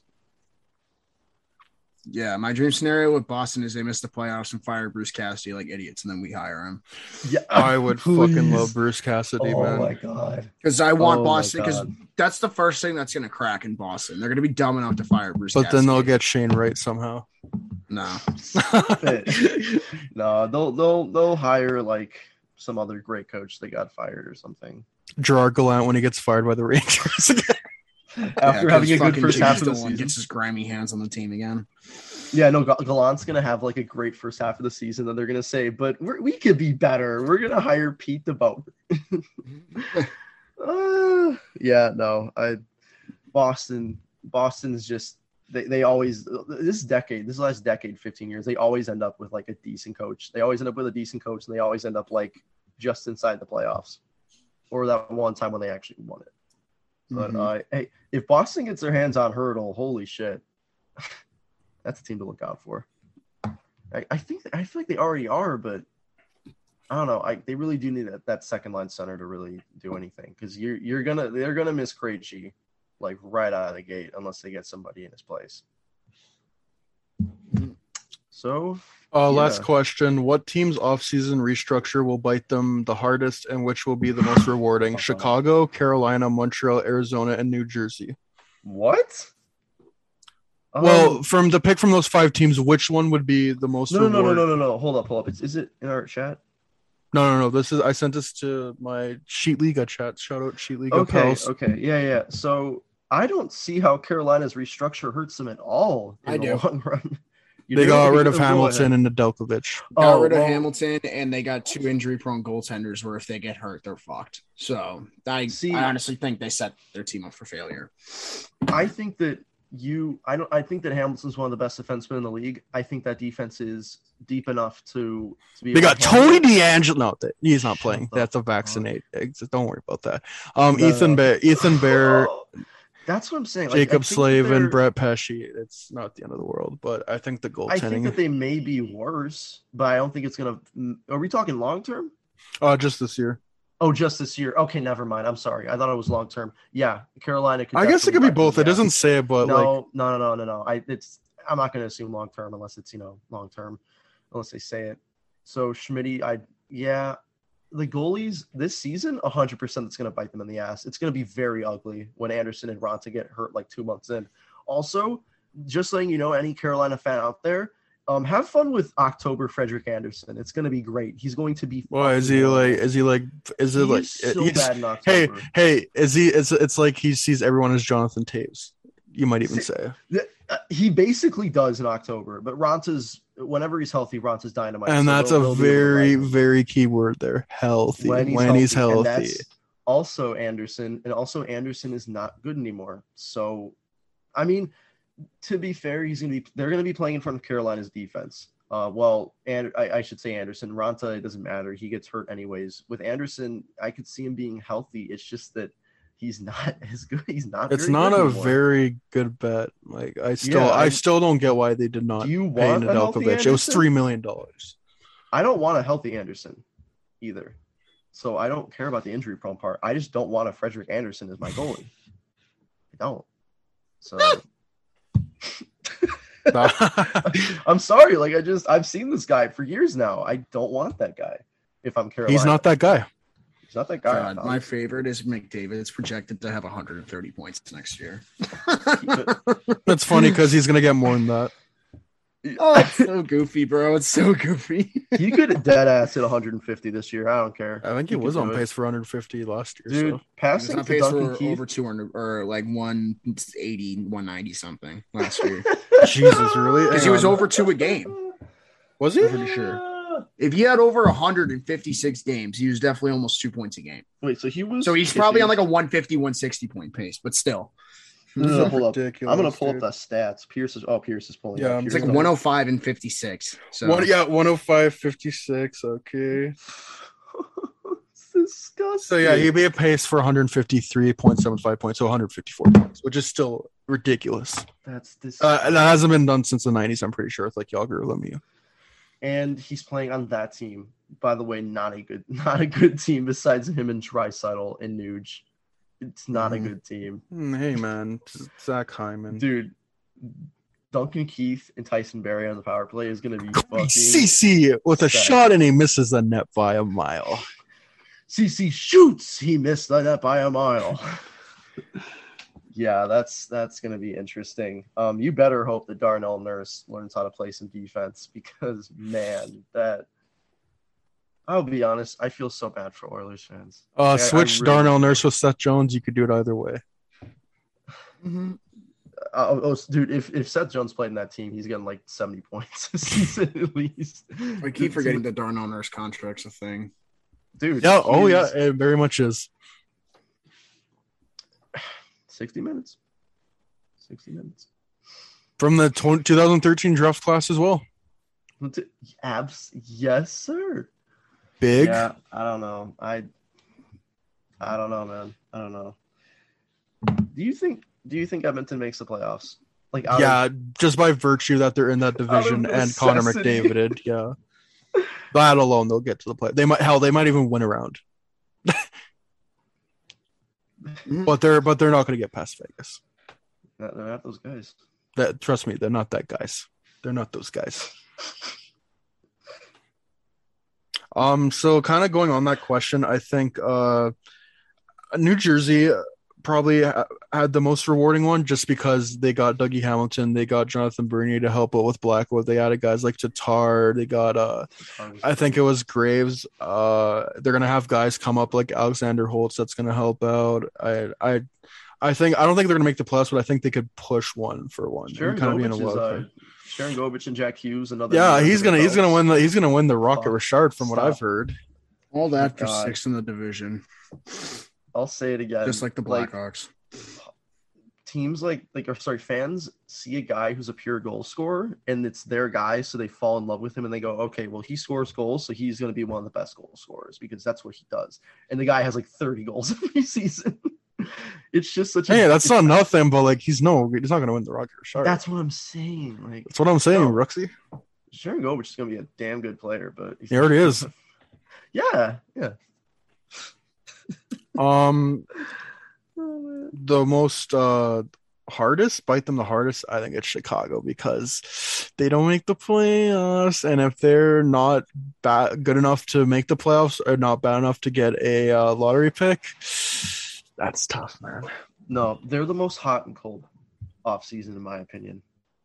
Like they they did so much good and so much bad that's that's all i can say for every jake even- mccabe there's a seth jones for adam Boqvist in You know what's first amazing? It was just it I'm was the Seth Jones it. trade. Is like the one fuck up. Uh, We can talk about you know like we're talking about hockey shit. pure on ice Jones- stuff yeah Seth Jones was the one mistake he made, but it was so just catastrophical that it, it rains down on every other thing that he did. He got Marc Andre Fleury for free. He signed Jake McCabe. Um, tyler johnson You got a Johnson, that's second nice you got a se- you got a second round pick to take on tyler johnson and get rid of brent seabrook's contract that's Dude, i don't yeah. care what anyone says that's a good trade That's a great trade, dude. He had er, or, again. I don't want to give Stan Bowman credit. I hate, I hate when I have to be like objective on this stuff, but hate to give anyone in the front office credit, but, dude, he th- th- it was a good offseason for them, and to, except for the Seth Jones trade again, which is so fucking bad that it rains over everything. exactly. It, Oh my god, it's the little like it's like you take these, you take three steps forwards, but then you take huge one step back. bingo. You know, Yeah. like It's two small, three small steps, and then one fucking huge step backwards. But does this does any of this this matter any anymore? You know, because it is does this it almost cancels out a lot of it just with how intense. Sorry, I'm saying the same shit. I'm just. Uh, yeah, yeah, We're yeah, going in yeah. circles. We are. We kinda are. Jeez, call us Post Malone. I was gonna say, Pierre. I was trying to think of this artist. All right. Well, uh, I think, I think that's about it. Yep. All Yep, all yep, yep. all right. All right, all right, all right. Okay. Um thank you everyone for tuning in. Hope y'all are doing well. Please leave us some some reviews. Uh please leave a five-star review. If not, if you don't, if you hate us, please at least make it funny so we can laugh at it and I'll have a good time and then I can cry about it after. But uh yeah, don't be a dumbass, get vaccinated, stay safe, and uh hockey's Okay. coming back soon. Peace out, y'all. Have a good one. Enjoy your Sunday.